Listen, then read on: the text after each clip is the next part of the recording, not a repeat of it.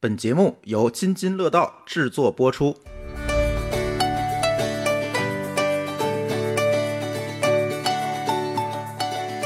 大家好，欢迎收听我们这一期的沸腾客厅。沸腾客厅呢是由天津万象城联合津津乐道播客网络共同录制的一档关于城市运营话题相关的播客栏目。那在这一期的节目当中呢，我们呃邀请到了两位嘉宾来和我们一起来聊一聊天津的文化中心。呃，今年呢是天津文化中心建成十周年。呃，我在这个过程当中呢，也发生了非常多有趣的关于城市的规划以及运营的故事。那我们这次。次邀请到的两位嘉宾呢，呃，第一位是天津规划总院建筑院的副院长，哥伦比亚大学规划硕士陈旭老师。哎，大家好，我是陈旭。呃，第二位呢是中国文物学会会员、中国古迹遗址保护协会理事傅雷老师。好，大家好。那另外在我们录音间的是我们万象城的企划小组，我是金星。嗯，我是包婷。嗯，先说一下我跟博婷吧，我们是呃。算是九零后吧，然后对于文化中心的认识是，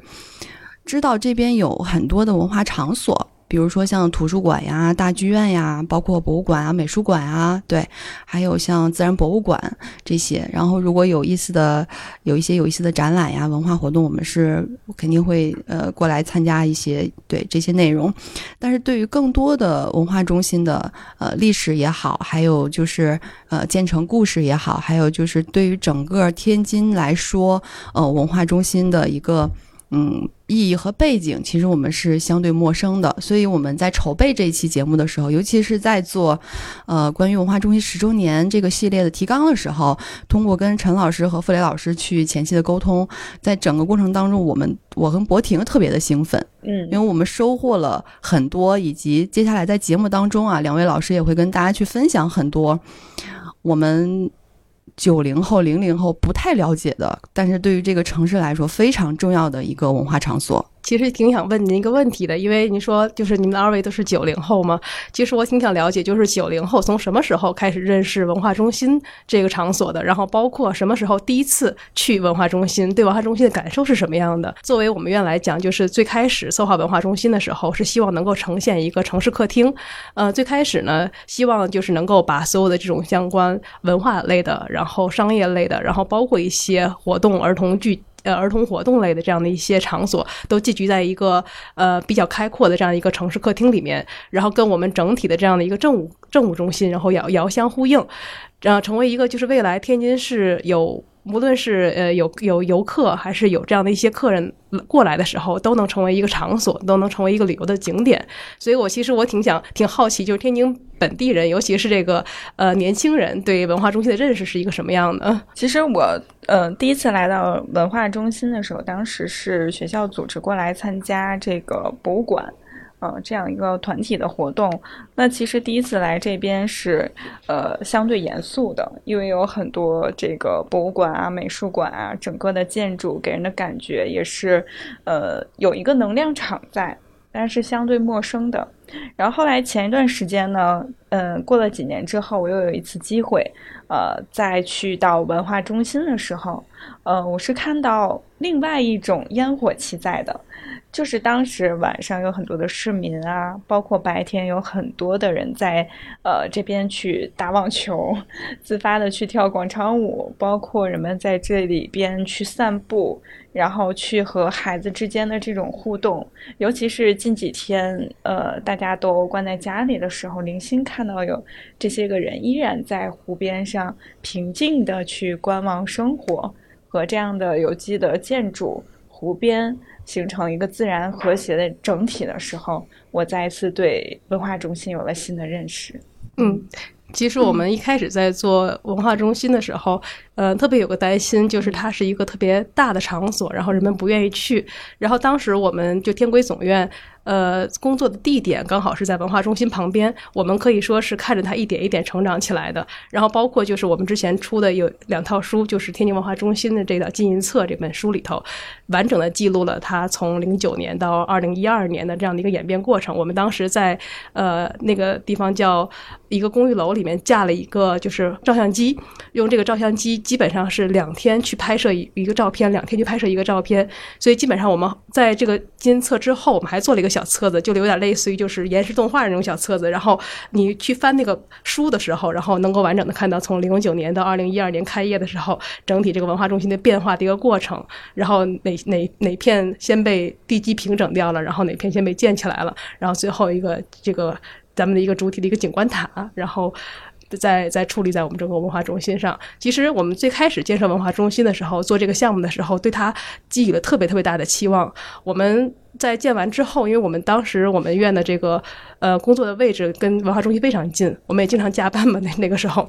每天晚上出来的时候，从一开始慢慢看，一开始看他就是人稀稀落稀稀落落，然后看到就是越来越多的人愿意聚集到文化中心的每一个场所，然后看到广场上有人做不同的活动，特别特别的欣喜。就是有人去甩鞭子，有人去跳广场舞，有人去拉二胡，然后每一个角落都有人的活动，就特别开心，就是达到了我们当时的一个预期，一个一个想法。因为我们其实在设计的过程中。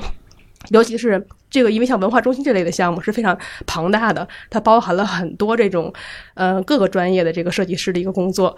然后在设计的过程中呢，就是像景观师，他可能会对每一个小的细节，然后每一个小的空间都会进行设计。在设计的时候，也希望每个小空间被利用起来，呃，并不是就是一个大大的广场。所以我们在设计的过程中也是反复的研讨，这样怎样才能呈现出这样的一个人们愿意待、愿意驻留的这么一个空间，能够发生过更多活动的这么一个空间。嗯，后来呢，就是我在这个，呃，这个天津的这个城建大学去代课，当时带的是一个就是国际班，然后有很多这个外国的学生，然后外国学生就问我说，天津有什么好好玩的地方？他们来的时候，然后我就说你们一定要去文化中心看一看，因为这个地方是聚集了，因为当时是五年前吧，他说我我跟他们讲，就这个地方聚集了天津的，就是最顶尖的设计水平。我对文化中心的认知是一二年的时候，二零一二年那时候我还在天津电视台工作，然后我记得很清楚是天津图书馆开馆，然后去拍一条新闻。那是第一次看到图书馆里面的那个通体的中庭的书墙，然后从那个扶梯下来，我记得很清楚。我们的摄像师坐着扶梯的，把这个镜头就对准了这个大的书墙和一楼的大的中厅。然后当时拍完这个节目，这这期这个素材回台里，我们那个那个审核老师就说：“你们是用什么设备拍的？”我说：“我们就从扶梯下来，就是这样拍下来的。”所以这个整个的这个建筑空间给我们。嗯，对对，当时我们来说是非常之前没有没有想象过的一个图书馆的新的样子。我是在去年的时候，因为加入到万象城团队，也是到今年是二零二二年是文化中心建成十周年嘛，我们呢就呃就发起了一一场这个品牌活动，叫城市文化节。所以在我们从算是今年春节之后，我们跟文化中心的几大馆。大剧院、图书馆、博物馆、美术馆的这个呃管理老师就一直在呃沟通，就是我们要庆祝这个十周年的话呢，我们可以一起来做些什么啊？包括去筹备接下来的一些展览呀、活动啊，以及去讲一讲这十年来呃大家包括在最初运营的时候、规划的时候有过哪些比较有意思的故事。所以说，嗯。对对，话题就回到我们今天这个播客这这期播客录制的初衷吧，就也是借由这个城市文化节，我们在筹备阶段去准备这些话题的时候，包括在规划其中的这个城市文化论坛的时候，我们就跟傅雷老师这边前期做了呃相关的咨询工作，然后傅雷老师这边也是给我们详细的介绍了关于文化中心的前身历史，呃，从呃一九一九八五年。然后一直到后来的天津乐园，天津乐园的故事也很有意思。稍后傅雷老师可以给我们再详细的介绍一下。对，包括一直到现在规划至今，嗯，然后那傅雷老师就给我们来讲一讲吧。我们呃说到二零零九年之前的这个文化中心这个区域的故事。哎，其实这块地方啊，大家嗯都不知道，这块地方原来是天津较早的工人新村，再早以前就是。城市南部的湿地，还有就是呃异地，就是当时的这个坟场，所以说非常荒凉。但是大家都不都知道的，就是西南楼。那一说楼，天津市的这个呃名字就特别多了，比如说像小白楼、铜楼、西南楼、南楼、东楼，呃，好多好多的以楼冠以名字的地名地名。那么这些呢，就是当时是咱们城市的一个聚居区，这是南部一个比较大的聚居区，同时它的成长和发展也见证了天津市城市扩张的一个很重要的一个缩影。像咱们总说。我吴家窑、尖山、西楼、东楼、南楼，这些都是应该说不只是河西区人民耳熟能详的地方，而且是全市呃都是很知名的地方。那么呃再往前前述一下，就是明天启年间有一个天津卫的屯垦条款中已经开始记载咱们呃西楼、西南楼的这个地区，当时都是垦田嘛，垦田这是为了既有民用也有军用的。这个要求，其实呢，距今两百到四百年左右的时间，这就是咱们文化中心的前世的时间。后来就到了一九五二年，这些工人新村的逐渐肇始的开始。一九五二年，当时的市政府就决定在这块地片做一个工人新村，当时也是比较大的工人新村的之一。其实包括现在咱们知道的，呃，丁字沽、西南楼、王串厂。中山门等等这几片当时西南楼的工人新村一共分了十六段，也就是说它有个十六个片区。到九十年代的越秀路街地图里还有西南楼的十八段，但是它没有十七段。可具体为什么没有十七段呢？这个我现在也没查找到原因。说到了工人新村呢，当时叫段房，这个段就是咱们天津人爱加个儿化音，其实它是就是姓段的段，以几段几段。来命名几段几排几号。西南楼的这块地势其实并不是很高，那么像原来的九段、十二段、十三段，就类似于像三级跳坑一样，只要是下雨，不管大雨小雨，肯定是家家户户拿沙袋、拿木板挡雨。除了这个居住条件差之外呢，像当时的这个买东西、购物也都非常的非常的不方便。所以像现在咱们一说，呃，去文化中心购物或者去。呃，万象城或者去其他的这些个大型的 shopping mall 去购物，以前是没有的。以前只有，呃，副食店啊，还有一些这个像以前南楼商场，像铜楼商场，呃，西南楼，包括咱们去的土城的河西商场，这都是当时比较大型的购物商场，所以都去这样的地方。如果去，如果是没有时间去的话，他只能去呃附近的合作社。那么天津人说话爱吃字儿，就像派出所，他说成派所。合作社呢，就是变成合社，合社粮店去排队买粮食，就开个玩笑吧。现在每天排队核酸，当时排队买粮，排队去呃这个公厕上厕所，基本就是这样的这个生活条件，反正是非常非常的艰苦。排一一百来号人，有可能到最后你等两个半小时，最后东西卖光了，你只能拎着篮子空手而归。所以说这也是当时人们一个难忘的记忆。呃，后来呢就。政府发现了这个问题，那么就组织了各个商场，它有流动的售货车，就像现在咱们有一些这个呃保供体系的流动售货车，去到比如说今天在九段，明天可能就去十段和十一段去送货上门，也可以说，呃，这个就是方便了大家的日常生活，因为这么大的一片呃将近十万人的一个居住区，没有一个像样的。购物的地方是是非常非常的困难的。一九五四年呢，就是全市党员干部工人响应市政府的号召，做义务劳动，用了四年的时间，陆续把健身公园建成了。就是咱们现在东到隆昌路，西到大概是越秀路隧道，南到平江道，当时叫卫东路，其实也没有一个太明确的名字。北就到咱们现在的乐园道。这是一片就是比较自然的那种郊野公园的性质，所以说这个就是给好多河西人留下了印象，就比如说叫四方坑，还有就叫王八坑之类的这样的这种呃俗名，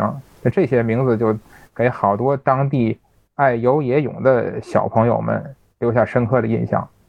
呃，但是呃因为当时的这个设施也不完善，所以说像溺水像这种呃安全事故也是频发，所以大人。只要是孩子一出去玩，就嘱咐别去王八坑，别去四方坑。就是如果想游泳的话，你去正规游泳馆，尽量不要去那里。因为去那儿游野泳的话，有可能就是一下子就，不管你水性多好，一下子就下不上不来了，这是一个非常非常让人担心的一件事情。因为当时这个公园也没有什么围墙，所以就是也不要门票，里边基本都是这种呃随便长起来的这种花草树木，所以说野区比较自然。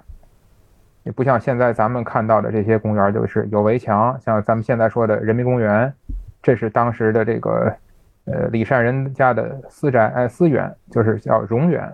后来呢，随着城市的发展变化，也逐渐的呃完善起来了。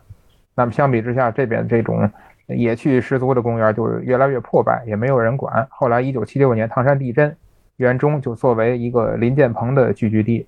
所以这样呢，就导致了。这个公园更加的破败，更加的混乱，好多的地方因为，呃，需要建筑垃圾填埋，然后作为临时的安置地使用。一九八五年，政府当时将现在所说的这个地块叫建山公园改成了天津乐园，正名叫天津市青少年活动中心。那么从此，一九八五年到一九八六年，这就成为了，应该说我是八零后嘛。这是对于我们这一代人的最难忘的回忆。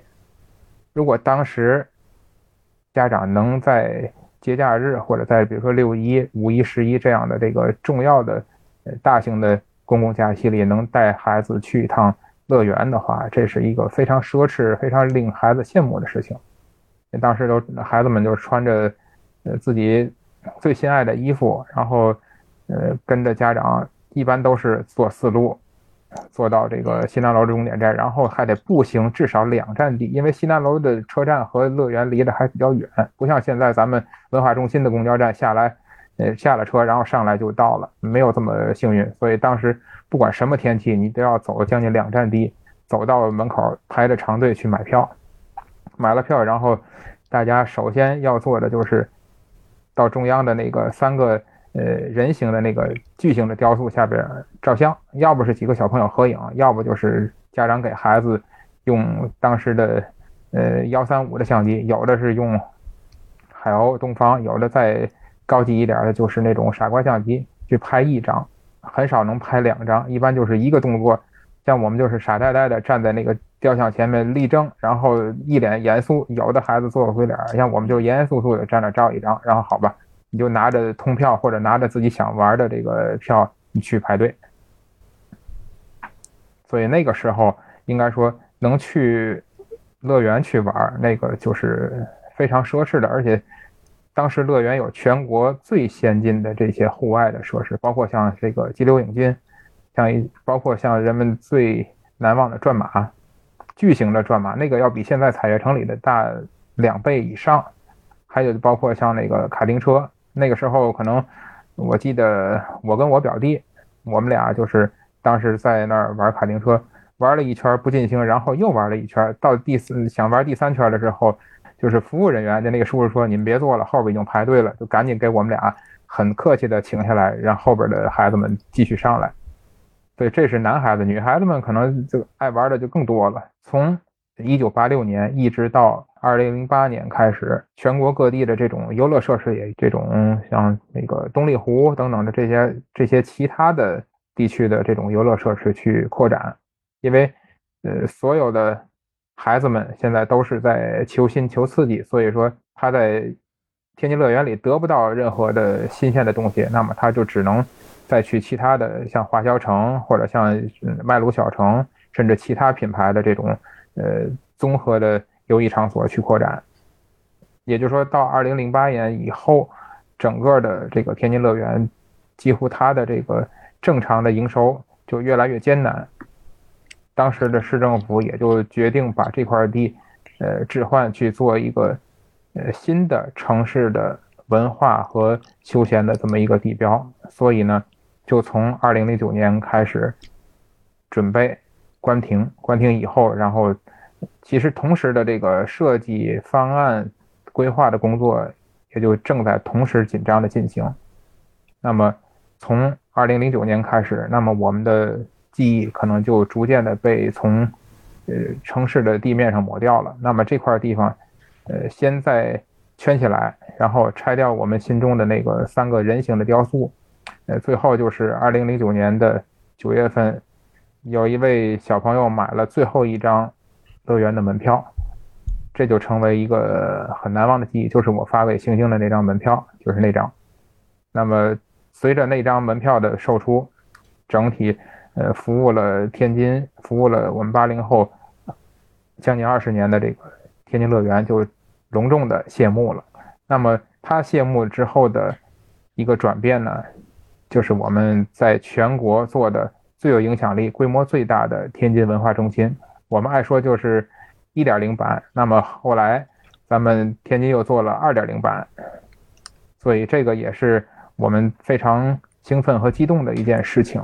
那么关于后续文化中心是怎么设计、规划、建造的呢？这个把时间交给陈工，请陈工给大家分享一下这里难忘的故事。其实刚才傅雷老师提到了说，就是当时小的时候都是坐四路公交汽车，然后去到呃乐园儿，然后最后在文化中心规划设计的时候，其实专门针对这个痛点去做了规划设计。现在文化中心呢是四线换乘，然后还包括一个地上的停车场，然后公交首末站。呃，大家可能去过文化中心是不是都？就是做过这个 Z 五五号线、六号线，然后它还有十号线，还有 Z 一线，是这个这自线换乘的这样的一个做法。然后目目的就是让所有的市民，所有能够来文化中心的最快捷、最方便的到能到达文化中心。它这个其实文化中心，刚才傅雷老师讲了好多历史，实际上在做的过程中一直在考虑，就是说什么对市民来说是最重要的，因为是一个文化中一个文化的中心，一个市民的中心，一个呃天津市未来的一个殿堂。因为所有的这种文化建筑和商业建筑都要。聚集在此，所以当时在做的时候就在想，就是哪些哪些类型的建筑是对这个文化中心来说是最好的。呃，因为除了当时要建的这些这个文化类设文化类设施以外，呃，像这个商业建筑，实际上跟文化类建筑是一个相辅相成的。像现在现在的万象城，那个时候叫刚开刚开始规划的时候叫市民中心，呃。所以这个当时在做的时候呢，就是在做这个文化和文化和商业之间的一个互动，然后希望它能够一个，嗯，大家在享受完文化的这个殿堂以后，能够到商业的这个氛围里面，然后去感受一下其他的这样一个不不一样的这种氛围。然后包括现在其实很多文化中心的做法呢，都是这种，就是比如说有中间的一个开放中心，然后去连接文化和商业。然后有些呢，实际上是如果大家去过这个滨海文化中心的话，那个其实也是我们一开始在做的。滨海文化中心是。这种就是以一个集群式的这样的一个做法，相当于他做了一个平台，做了一个这样的一个通廊，然后来联系两侧的这种文化建筑和商业建筑。然后商业建筑实际上在文化建筑的内部，然后就开始有一些设定了。然后还有一些文化中心呢，它可能就是这种就是集群式，就是这种呃。综合体式的，就是把所有的这种文化设施和商业设施放到一起去，就这些其实对文化和商业的它的这个状态和活动活动的这种氛围是完全不一样的。嗯，其实天津文化中心呈现的就是希望能给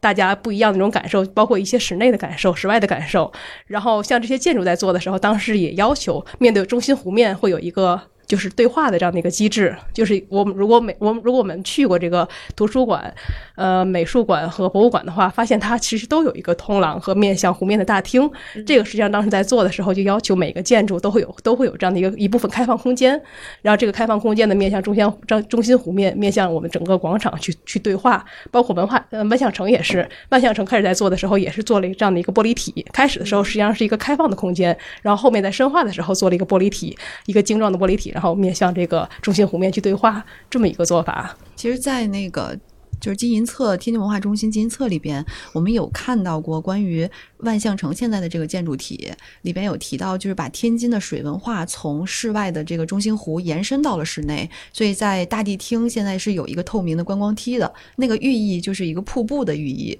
对，然后这个这个创意点呢，因为我们这次城市文化节在这个跟四大馆去。呃，联动的过程当中呢，我们还设计了一套数字藏品，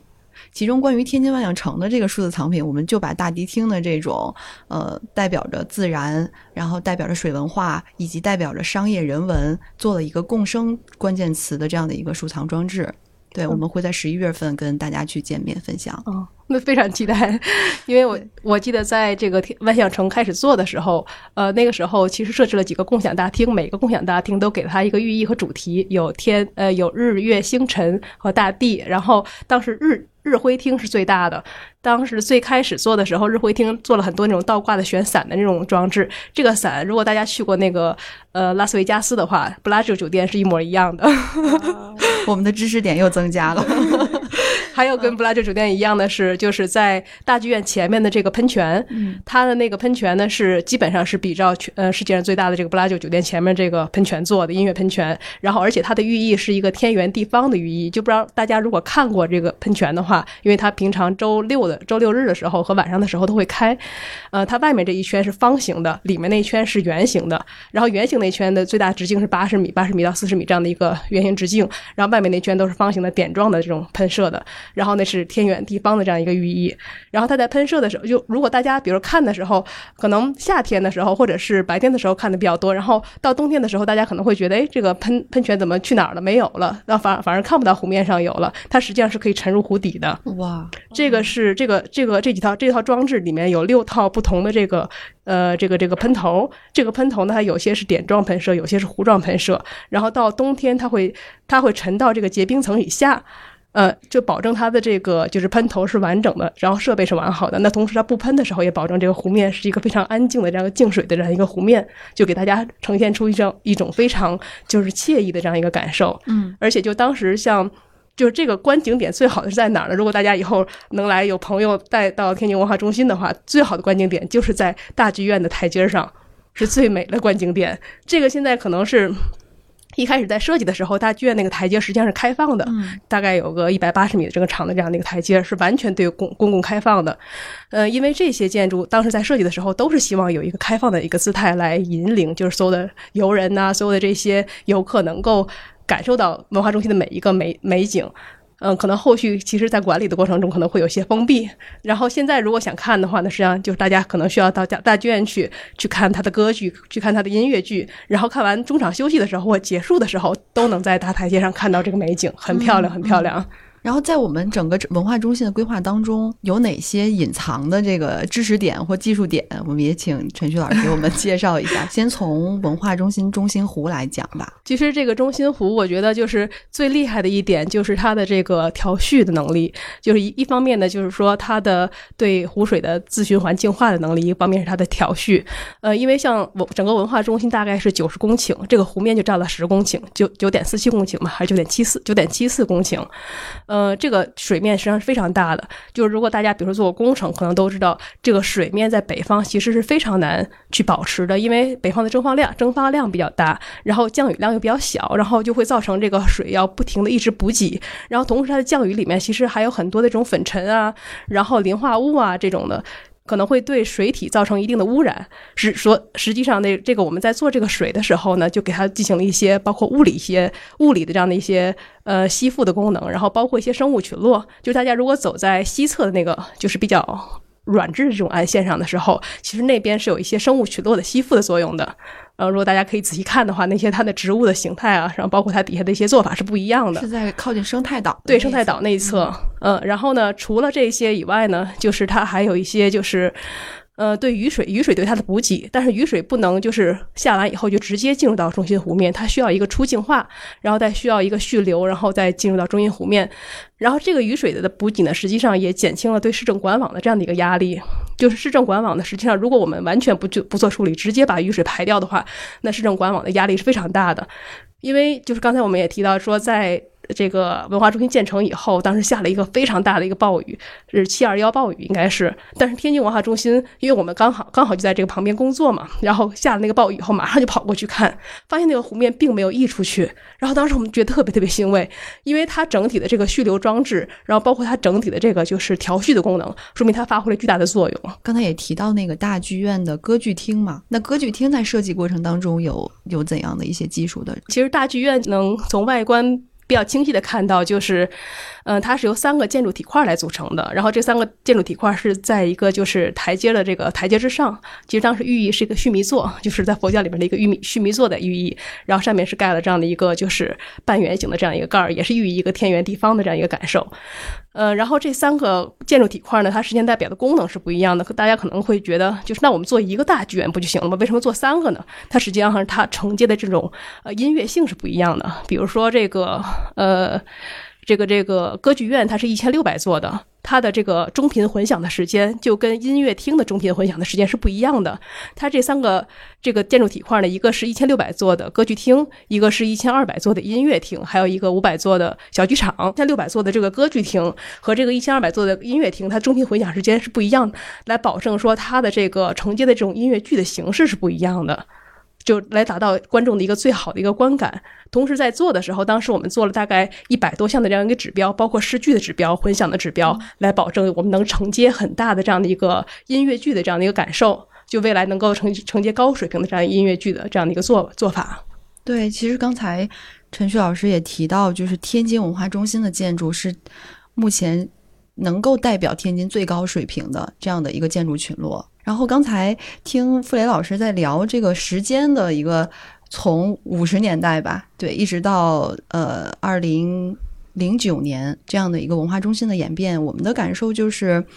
其实城市是跟着一代又一代人不断的迭代和成长的，然后每一代人的这个感受和记忆点可能都有它的一个时代特性。像刚说到这个乐园儿，可能八零、七零后、八零后会特别的有共鸣，呃，陪伴了一代人的这个成长，包括童年也好呀，包括大家去呃聚会啊、放寒暑假去哪玩啊等等。那可能对于这个当下，呃，随着文化中心的建成。包括这几大文化场馆，它所承载的全新的这个功能，还有就是像呃，其实天津万象城也是在尝试和探索，去呃，对于跟当下的这个城市来说，发生更多的对话，以及产生更多的记忆。就是我们在这个呃城市规划这样的一个就是工作的呃职能来说，其实是让这个城市常变常新的。就是它的一些呃，通过呃规划技术等等很多的方法的这个介入，它可以让这个城市是永续的，就不会说呃过多长时间因为损坏要修复或者是被淘汰，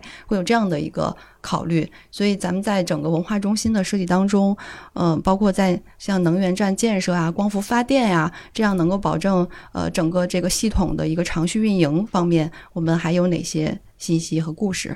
哦，对，这个其实也是一个呃，就文化中心本身的一个技术点。嗯，像这个文化中心，就是我们看也是给我们看不见的这些技术点，就是在它的中心湖面下面，一共有三千七百八十九颗地埋管儿。这个地埋管儿呢，实际上就是我们能源站使用的，就是呃，来保证它的这个冷热交换，然后使用的这个这种能源更加更少。然后包括就是刚才提到的这些，就是对这个雨水的滞留啊，然后包括一些初净初期净化的这样的一些技术，包括生态净化的一些技术，然后等等，包括可能如果咱们去过上过这个文化呃这个万象城的。屋顶的话，它上面都是有光伏板的。然后这个光伏板的话，基本上就是也能节省万象城很很大一部分的电费。然后同时当当时在，其实我觉得规划设计这件事儿呢，就是对于最初期的时候呢，可能就是要有一个顶层的设计、顶层的目标，我们去达到这个顶层设计和目标。比如说，我们要保证就是文化和商业的相互互动性，然后包括我们对这些技术未来技术点的一些实施。呃，比如说像我们还有一些看不见的点呢，就是在地下的部分。呃，可能大家不知道，就是说天津文化中心的文化场馆和商业场馆，还有包括这个地下的这个这个这个呃。呃，交通设施全部都是连通的，就是大家可能没有走通过，但实际上在设计的初期它是全部都连通的。可能后续因为管理运营的原因，然后有每一部分它都自己自行去管理了。现在这个地下车场几大馆就围着湖的这一侧也是可以连通的啊。对，对，我们就也是这这最近因为要那个推进城市文化节，要各个馆之间来回开会啊，去拜访。然后老师夏，尤其是夏天的时候，然后博物馆老师就说不用走地上，很晒，走地下。这个停车场可以直接到万象城，对对对，就很方便。对对对，而且这几个场馆当时在设计的时候，呃，也是做了好多就是非常美好的寓意。像刚才您提到提到的这个博物馆，呃，如果就是你仔细看的话，你你从这个中心湖面一进门，它是有六重六重的这个铜门，这个六重铜门寓意的是天津设卫六百年的历史。然后从博物馆的一侧进入进去的话，是从历史到未来的这样一个展望。然后呢，像这个天津的这个图书馆，刚才您也提到的，图书在图书馆里办了一些节目。图书馆其实特别有意思的地方呢，就是如果您进到进进去的话，呃，一般的我们建筑里面都会看到一些柱子、结构柱什么的，在里面没有一根柱子，它是一个交错行架体系，就是非常高难度的这样一个钢结构做完成的。然后包括就是呃，像大剧院，大剧院的这个三个，其实这三个这个建筑体，当时在做的时候，都是由城市的这个与城市发生连通的，全部都是开放的。就是其实这种做法，在这个青岛大剧院呢，也是这样的一个做法，就是我们从城市的一侧完全能够通到城城市的另一侧，而是通过这个建筑走到城市另一侧的。其实现在也是由于一些管理的原因给封闭住了。就现在有很其实可以呃站在这个生态岛，可是可以一眼望过去的，就是大剧院中间的那个巨大的灰空间。对对对，中庭会空间。对，嗯其实我们从生态岛上去望这个大剧院，和从大剧院上望生态岛是两种完全不同的感受。就是大家如果有机会的话，一定要感受一下。对我还有一个这，我有一次去美术馆，然后在美术馆的顶层望向湖那一侧有很大的一个呃观景台，对对对，那个位置也很棒。这个当时在设计的时候，就是每个建筑师，其实建筑师都想表达自己的个性嘛。每个建筑师在放到我们整个总图图面里面去的时候，都要对刚才也提到，要说要对我们的中心湖面发生一些关系。所以现在我们看到像。图书馆它是有一个连通的中庭，从南呃南北连通的中庭来保证城市和中心湖面的这样的一个贯通。然后像美术馆，它实际上做了一个非常大的一个落地玻璃，这个落地玻璃的尺寸是非常非常难的。当时，嗯、当时它不是为了保证通透的效果，然后做了很多很细长的玻璃类，没有没有没有做这种就是很钢制化的这种做法。这个玻璃类当时也当时碎了很多条，当时在施工的时候非常难度非常大，也为了保证从我们美术馆上去就层层叠叠的空间，然后都是有一个视线连通的，然后包括美术馆探出来的好好多这种小的这种平平台，也都是能够看到那个中心湖面发生互动的。嗯然后包括刚才提到的这个博物馆，它也是这样这个南北向的这样的一个连通的通道。嗯然后历史未来的这样一个连连通，然后包括现在其实我们呃带很多这种朋友到到这个天津呃文化中心去的时候，都会给他们一一介绍这个 每个建筑的属性和一些美好的寓意。然后包括现在其实呃这些馆馆藏，包括一些像天津图书馆和这个呃博物馆的馆藏也基本都充实起来了。然后像我们带他们去这个博物馆的时候，都会给他们介绍天津博物馆有三宝。这个好像叫一平一画和一壶一鼎，这个其实是天津特别可能傅傅雷老师会老师 会可以延展一下对我们的博物馆镇馆之宝。呃，这个镇馆之宝，其实刚才陈老师也说了，呃，第一是西周太保鼎，这个鼎是当时的青铜重器，但是目前呃咱们能看到的，应该说在这个其他就是同比例的省级馆里看到的这个鼎，应该说中天津博物馆的这件可移动文物是非常的精美细致的。我有一个朋友，当时承接的就是一个咱们的西周太保鼎的延伸文创产品。如果大家现在有机会去天博的这个一楼的文创商店的话，看到的那个木质的拼接的西周太保鼎的这个，我想那是个大概可能有一米五到一米六的一个比例，那个就是这位老师吴老师做的。因为当时我去他工作室看到一个，嗯，等比例和咱们文物大小一样的这么一个呃制作的文创产品的模型，就是非常有意思。它虽然说它来源于一个西周的青铜重器，但是呢，它给我们现代生活和现代的这个呃文创的这种领域一个新的呃启发点，就是呃我们的文物也能走进生活，我们的文物也能和现代去衔接，而它不是一个只是摆在呃保险柜里的这么一个展品，它不只能看，它也能用，它也能玩。这个是我觉得非常有意思，这个也是天博在于这个文创产品开发的这个领域里做了一个新的尝试。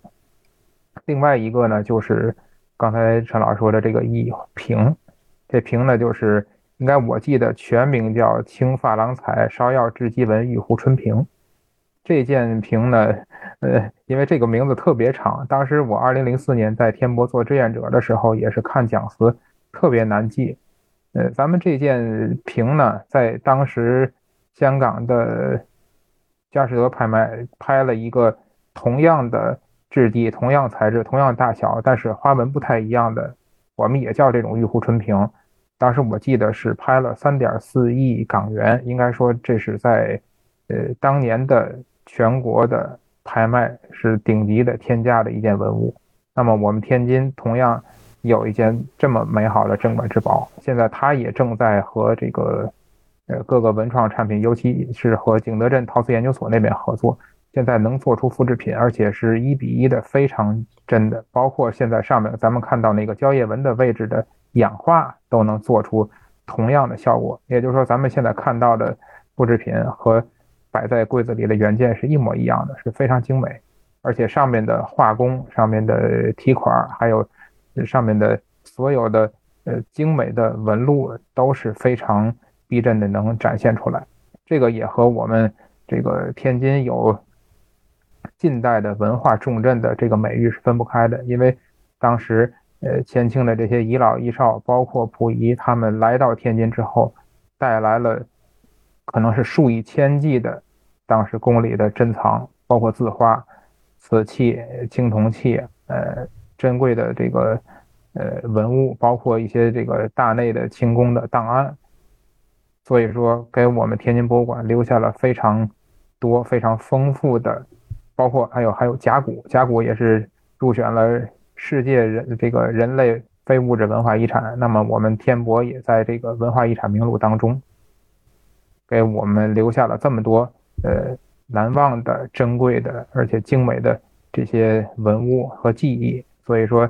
呃，天博也是一个非常值得大家去逛的地方。那么这三宝呢，还有最后一宝就是，呃，我记得当时去台北故宫博物院似的，就说一颗白菜一块肉，还有一个大锅。那么天津的这颗白菜呢，也是非常漂亮的，就是呃翡翠蝈蝈白菜。应该说，呃，我看过。台北故宫博物院的也看过，咱们天津博物馆的，应该说这两颗白菜不相上下，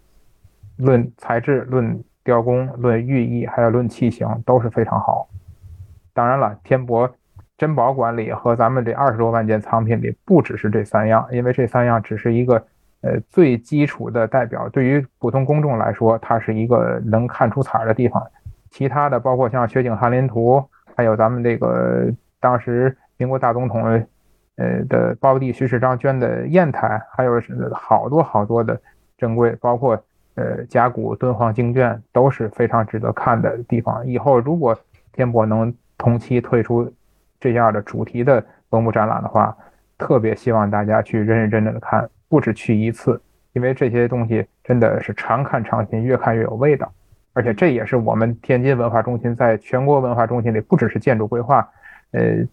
出名的地方，也是它的真正丰富、悠久、深厚的文化底蕴的一个储藏地。刚才傅岩老师有介绍到，就是博物馆的这些珍贵的文物啊，镇馆之宝。我们嗯，在跟这个管鹏老师来聊的时候，接下来会推出一系列的天津博物馆让文物火起来的一些活动，就是会以这个讲座呀、沙龙啊，包括国风音乐会的形式，把这些更多的文物故事，然后能够呃带出馆内啊，跟更多伙伴来分享。其实我们在讨论这个城市的规划呀、设计呀、建筑建成啊，包括运营。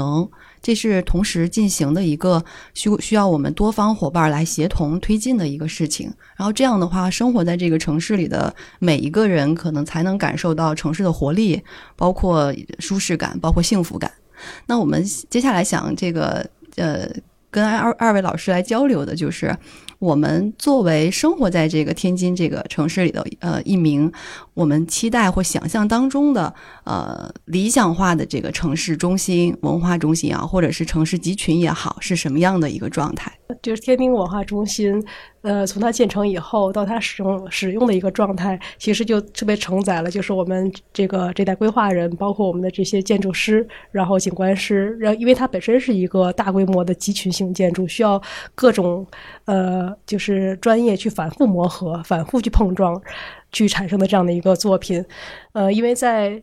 像天津文化中心在建设的过程中呢，实际上是由这个天津当时天津市政府来挂帅，然后成了一个指挥部，然后我们形成了一个嗯非常的完整的一个工作机制，基本上就是呃每周一碰，每周一例会，然后每个月都有这样的一个小总结的这样的一个模式，然后去推进文化中心的去呃文化中心的建设，因为在整个的建设过程中，实际上有很多呃预想不到的问题。包括看得见的、看不见的，然后这个不同专业之间的碰撞，然后不同的这个公设设计设计公司之间的碰撞，然后都是我们需要解解决的问题。然后最后呈现出来的这个作品，其实无论它是一个公园式的，还是一个集群式的，还是一个综合体式的，呃，大家。成能够成为一个大家喜闻乐见的场所，能够成为一个大家愿意去的地方，才是我们就觉得最成功的地方。那么，当然，我觉得像文化中心的这种，就是，呃。生命力和成长，其实在于就是可能在于你们这样的一个策划人，能够带给他更有意思的一些活动，能够带给他更长久的一个生命力。我们同时也在这个对标和学习，呃，非非常多的这种呃商业综合体，然后呃所发挥的一些功能和在做的事情。现在对于呃比如说像文化中心这样的有非常多的灰空间和可以去呃企划呀、共创啊这样的一些城市公共空间来说。可以做的事情，可以玩的事情非常非常多。嗯，对我们特别期望，就是今年嗯四季度或者是明年的时候，可以在文化中心去发起或举办呃类似于城市艺术节呀、城市公共艺术季呀，对这样的大型的项目，然后联动我们几大馆一起呃做更多的互动和交流，因为我们的这个。呃，各个馆里边的老师也好，包括古籍修复师啊，对，包括一些策展人啊，包括一些哪怕是志愿的讲解员，我们在跟他们去交流的时候，就觉得大家真的是卧虎藏龙，然后有很多很多有意思的故事可以去分享，可以去讲述。对，对，其实，呃。建对于文化中心来说，它的建设只是它生命的一个一个部分，让它焕焕发长久的生命力。就像你刚才说的，可能需要策展人，包括像傅雷老师这样的文化人，然后历史这样的行者，然后包括一些呃市民的参与，才能让它更加长久的一个活力。这个又回到了我在小时候对于呃天津的这个公共的区域的感受，因为当时我住和平区嘛，虽然说家里离和平路只有。五十米不到的距离，但是呢，因为我们很少去，由于它是一个纯商业的这么一个空间，再加上一个交通的要道，那么后来两千年，那么变成了进阶的这种商业步行街，呃，也就是说，它变成商业步行街，在最初的三五年之内，它还拥有最高的全国的商业步行街的饱和量，也就是说，它最高的时候一天，和平路滨江道接待五十万家的流量。那在现在应该说也是非常令人感觉羡慕的这么一个数量，但是呢，它在逐渐的在呃两千零七年、零八年之后的成为一个几乎我感觉是一个叫断崖式的衰退。那么这种衰退其实也是对于人们对于城市、对于文化、对于商业的一种体验的变化。那么这种变化其实对于我个人来讲。呃，这种变化，我觉得一定要有沉浸式的体验式的，同时它能唤起你的乡愁、你的记忆，这样才能你有代入感的去让它过来。如果单纯是一个，比如我们拿这个一个不恰当的比喻，比如说像那个友谊商厦，友谊商厦可能是当时，嗯，八十年代那是拿着侨汇券、拿着这个外汇券或者拿着某些条子。就是你，即便有钱，也未必能买到东西的这么一个高端奢侈象征的身份的地方。那么后来我们去了海信，海信就是，呃，你有钱可以买到这里有的品牌，或者你能订到在大陆首发的某些奢侈品东西。但是你即便，呃，是能花到钱花到位了，但是你的思路和你的想法没到位的话，其实这些。这个商业综合体，它带给你的只是一个，呃，就是一钱一货的这么一个空间，它没办法让你对于生活、对于文化、对于这个城市有更深的情感的连接，因为它不是一个情感的接口，它只是像这个电源似的，一插一拔，那么你就是个插头，你插过去以后，它给你送电了，那么过电了，然后你拔掉了，拔掉了就没有了。而我们需要每一个人都是一个。充电宝或者是一个智能的充电的设备，那么我过去充电，呃，充电的同时，我要接受更加多的数据，那么这些数据肯定对于我来说，或者对于我所需要的领域来说是有用的。那么文化中心就应该是这么一个综合的充电的设备，它不止充电，因为充电是有限的。那么我用充电的这个过程，再去从这里汲取什么样的养分？这个是我觉得我对于文化中心的一个过于理想化的这么一个感受，因为这个感受其实应该说在现在通过一部智能手机都能得到，但是呢，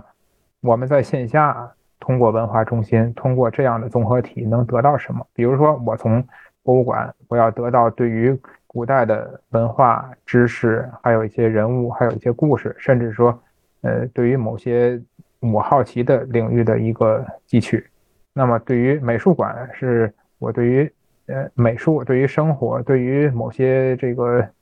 呃感官刺激的一种汲取。那么，我对图书馆呢，就是我对于历史文化感兴趣，我就去查资料，也许有我能得到的资料，也许有我得不到的资料。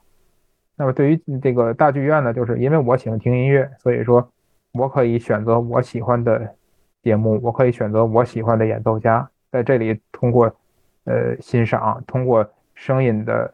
刺激，对于我有一种很舒适的调试。那么这种调试可能就在于呃这个读书和这种在家里听音乐、听唱片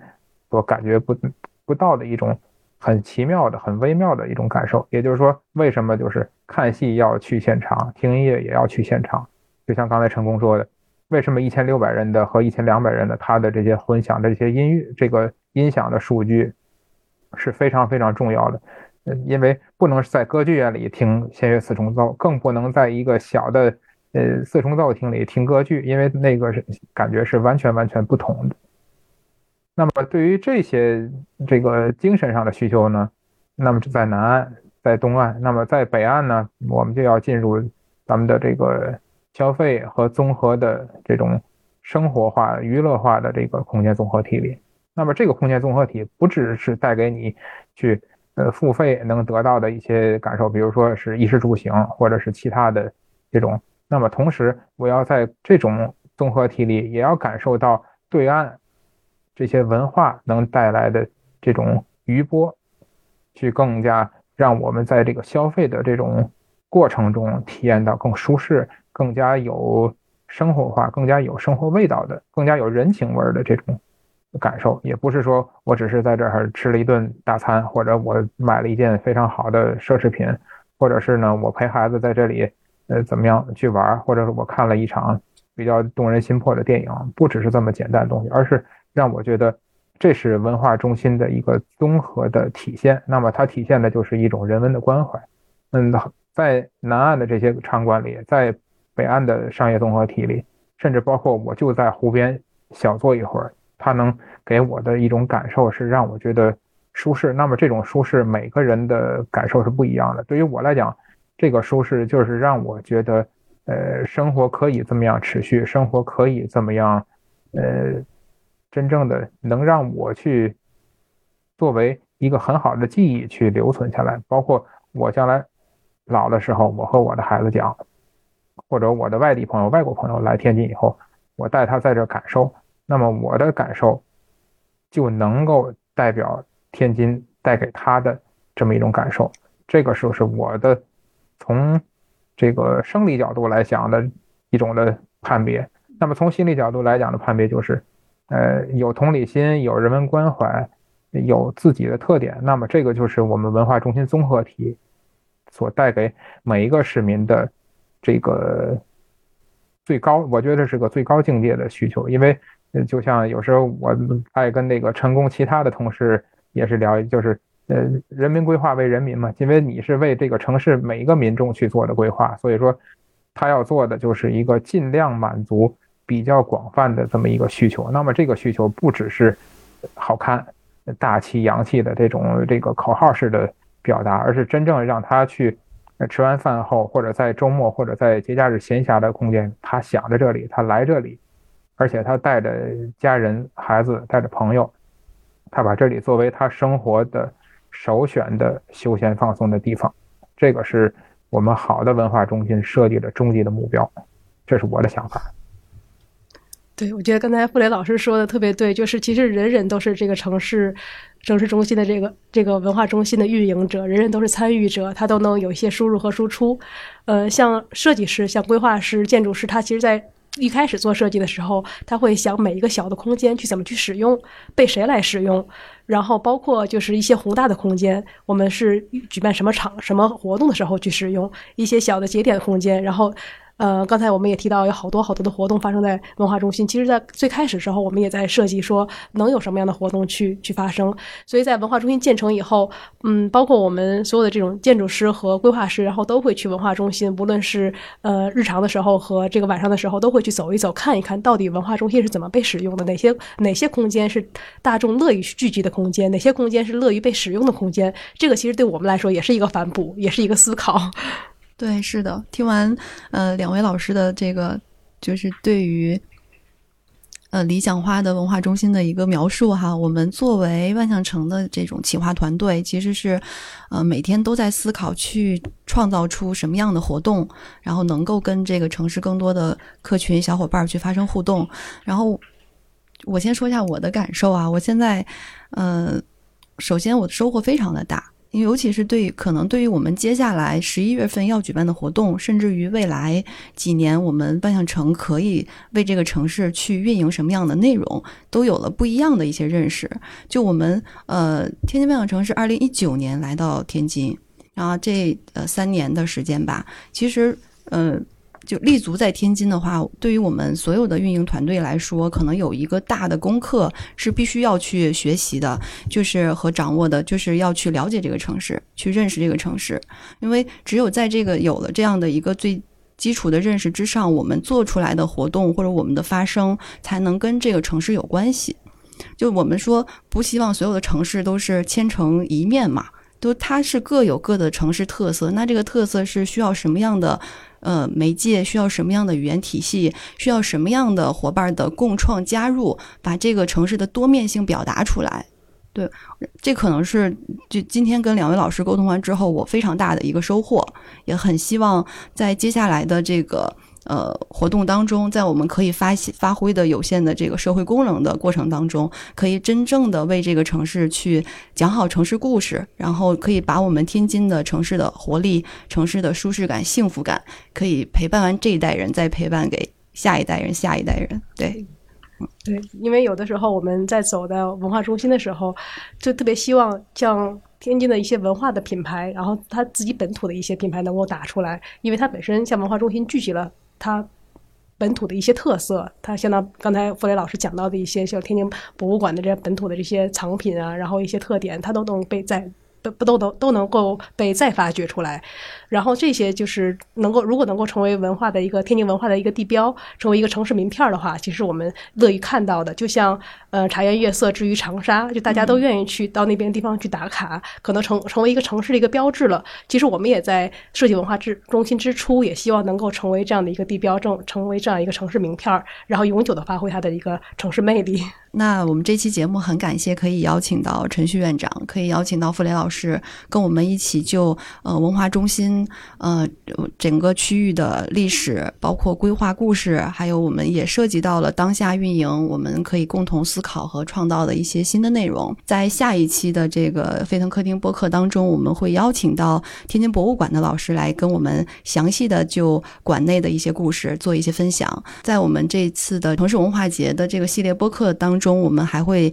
联动天津美术馆的实验艺术学院，因为我们也希望未来有更多的公共艺术、实验艺术可以介入到我们的生活当中，在商业综合体以及城市公共空间来跟大家有更多的交流跟互动。嗯，感谢大家收听沸腾客厅，那我们今天的节目就到这里，谢谢。好的，谢谢各位，辛苦了。感谢您收听本期节目。本期播客节目由津津乐道制作播出。你也可以在我们的官网 d a o 点 f m 找到我们的更多内容作品。如果您喜欢我们的节目，欢迎在微信、微博、朋友圈等社交媒体转发分享。您的分享对我们而言十分重要。如果您希望与我们互动，可以关注我们的微信公众号“津津乐道播客”。天津的津，欢乐的乐，道路的道。在关注后按提示操作，即可加入我们的听友社群。